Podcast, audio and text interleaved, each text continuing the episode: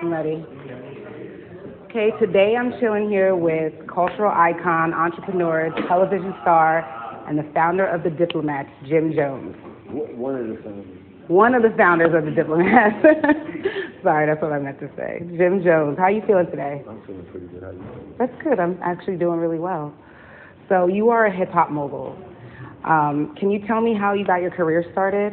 Like how that journey was for you? I was kind of lucky just to be with a, group of dope young individuals that wanted to push the limit on life at that time. Um, but for the life of me, I knew that uh, once I got a taste of this industry and understanding what what it could be for us, hmm I just we just wouldn't take no for an answer. We just wanted to make sure that we persistent and consistent. Yep, and that's that's the way. that's the way to be successful.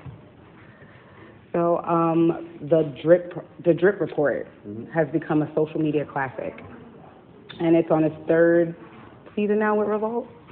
Yes. So how does it feel to create an avenue for your brand, like a different avenue for your brand, social media? That actually feels good. good.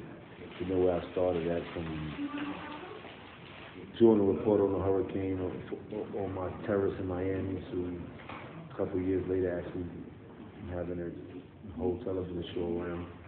Yep. We just having a good time in the midst of a bad time.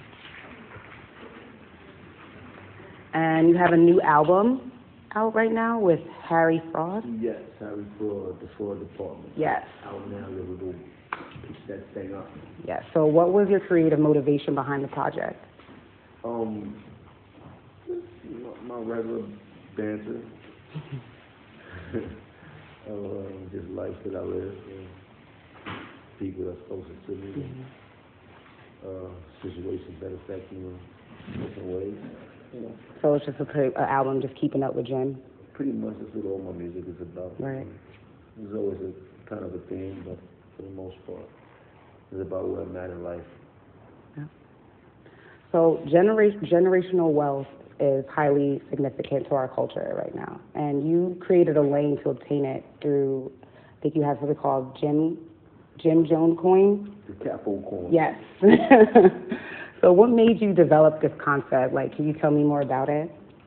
um, with this cryptocurrency space being so big right now, and seeing Bitcoin and all these other coins, and just watching the space, I wanted to get involved, and more more than just being somebody who wants to invest. I wanted to create, and that's how I started with the Capo Coin.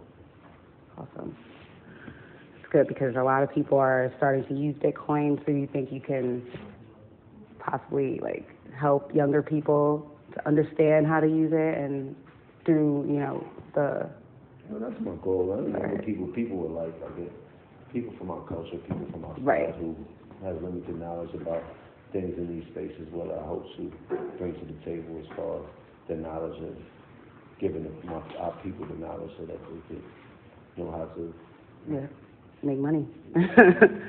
so we've seen you on VH1 Love and Hip Hop, Chrissy and Mr. Jones, Thou or Never, and Marriage Boot Camp Family Edition. Mm. Can we anticipate you in the, any other in the big screen in the future?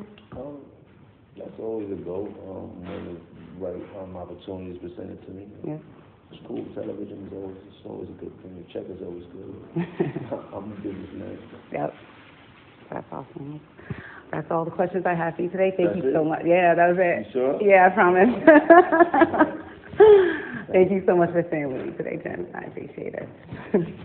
Thanks, man.